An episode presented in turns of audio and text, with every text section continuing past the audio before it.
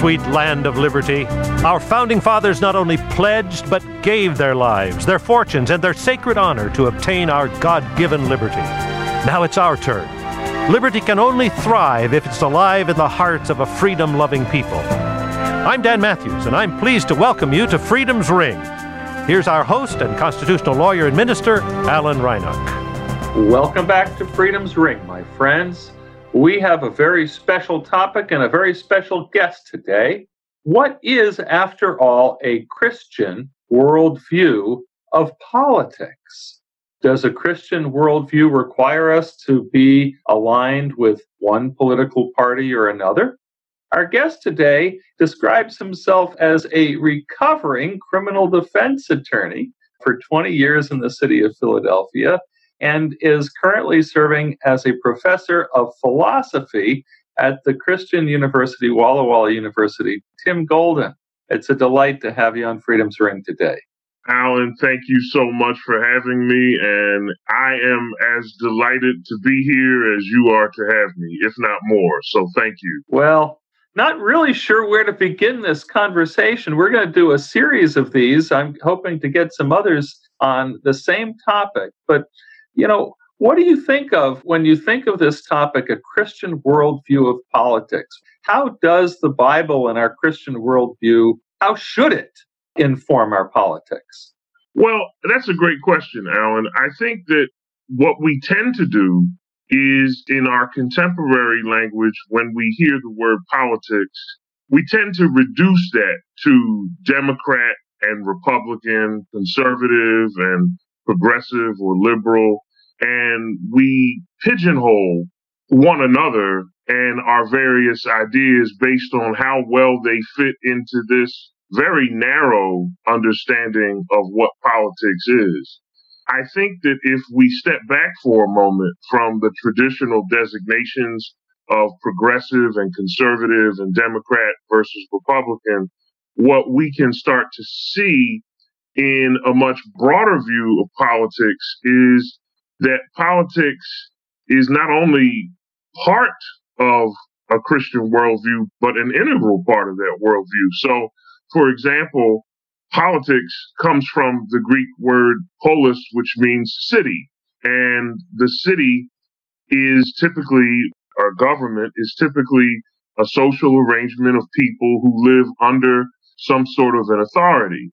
And if we conceive of politics or the political in this much broader sense, then I think when we return to the scriptures and look at the Judeo Christian tradition broadly, from Genesis to Revelation, it's easy to see that in the broad sense of this term, religion and Judeo Christianity has always been political because from Genesis to Revelation, you have groups of people who abide in social arrangements under an established authority, whether that's Adam and Eve in the Garden of Eden, or whether it's people organized under a king, or whether it's Pharaoh being in control of the Hebrew slaves in Exodus, or whether it's the kingdom of God being ushered in as a new order in the book of Revelation there is always, and it seems there will always be, people arranged under some sort of an authority socially. And if this is what we mean by politics, then I think the intersection of Christianity and politics becomes terribly important and something that we should pay close attention to. When you talk about the origins of the word in the Greek and the word city, my mind immediately took me to Jeremiah's counsel to the exiles, the Jewish exiles in Babylon, where he counsels them the word of the Lord is for them to seek the peace of the city where they're in exile. They're immigrants, they're strangers, and against their will at that. And yet they're to seek the good and the peace of their society. Uh, for the Lord says, In the city's peace, you will find peace. And I think that seems to me to be a really good sort of introduction to, well, how do we relate to the larger political endeavor? And I think, you know, one thing I want you to speak to is there's an overwhelming cynicism among many either that, politics is so inherently corrupt that Christians should stay away from it, or simply that it's so corrupt that there's really no way that um, that we can make a dent. So, how would you speak to that? Well, I think it's important to distinguish between the prophetic and the political. You you invoked an example of Jeremiah in your remarks just a second ago, and I think that's a good place to start because all of the prophets in the Judeo-Christian tradition, major and minor, speak to the problem of justice in the city. They speak to the problem of justice or injustice in social arrangements. And the goal of providing just social arrangements ought to be front and center for the authority that we would call the city or the state or whatever that governing authority may be. So I think it's one thing to say that Christians should not be involved in politics. It's another thing to say that Christians should not stand up for justice. And I think that's a distinction that has to be carefully made. If what you want to say is that if one wants to argue is the chicanery, machinations, skullduggery uh, things like opposition research or some sort of uh, bribe or kickback toward a public official is so corrupt that, that Christians shouldn't be involved in that. I absolutely would agree with that assessment. Christians should not be involved in any sort of underhanded trickery or, or dealings uh, in political life. But where I would draw the line is to say that it's unreasonable to suggest that because politics is corrupt in that sense, that Christians should not speak out against injustice or unjust social arrangements or situations in which the state appears to be engaging in an active agenda of oppression toward one group of people or another.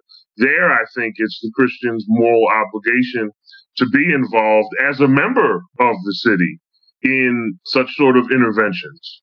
So, listening to you talk about justice, you know, I'm thinking about the difference between kind of special issue politics and these sort of deeper overarching principles, because we're talking about a Christian worldview. Mm-hmm. Now, Christians today, there are a number of sort of special issues, right? So there's the pro life, anti abortion issue, or there's, you know, the cultural shift in recognition and expansion of, of LGBTQ rights and its impact on society, on the church, even you know economic issues like free market and freedom issues.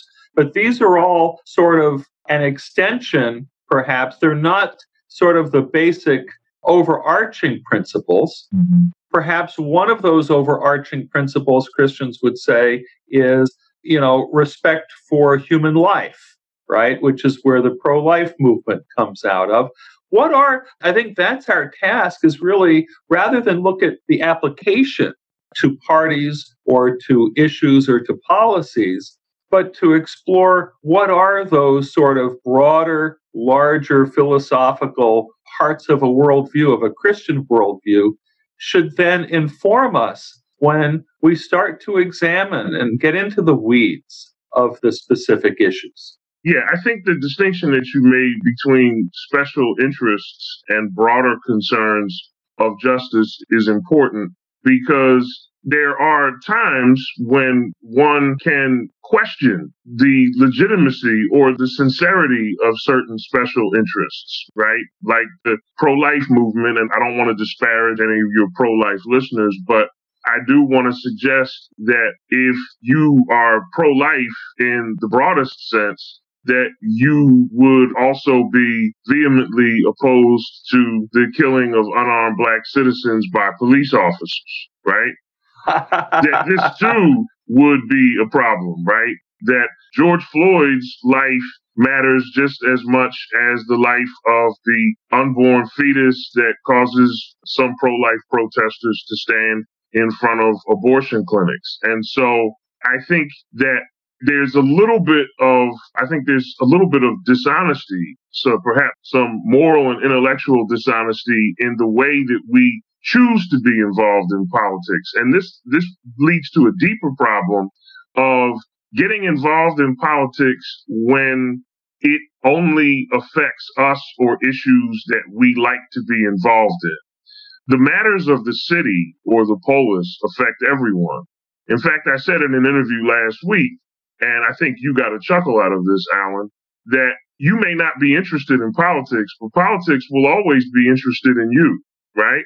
And so whether or not we like the issues, the fact of the matter is that many of the issues that we experience do affect us all. And when we get into the business of picking and choosing what causes to support, we end up, I think, a lot worse off.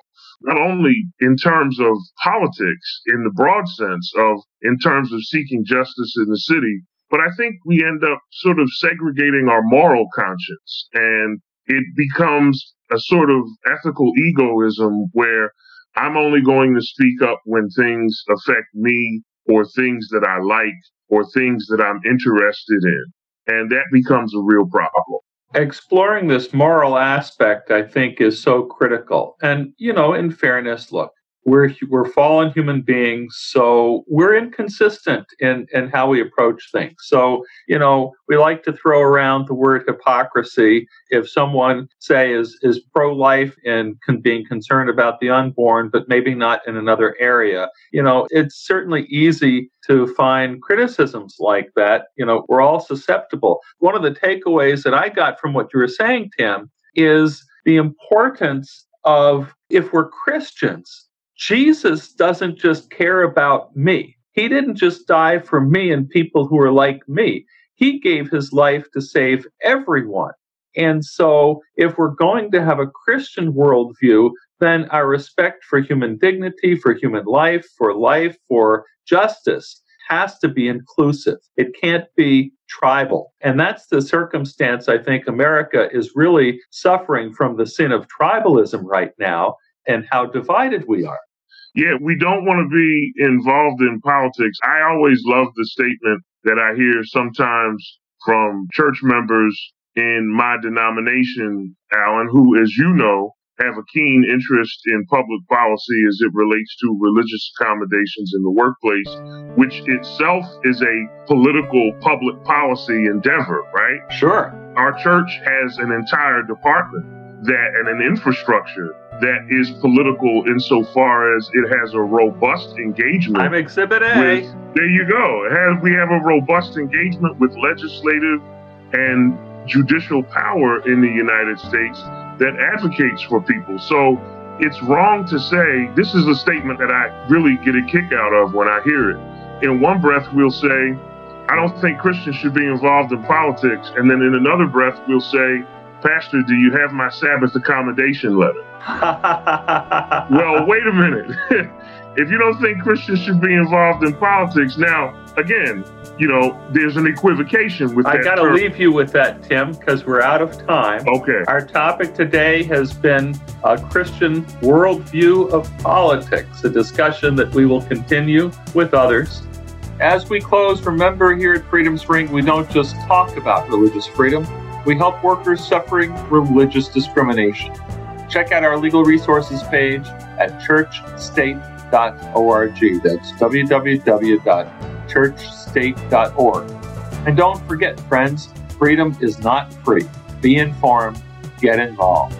Join the North American Religious Liberty Association, producer of Freedom's Ring, on the web at religiousliberty.info.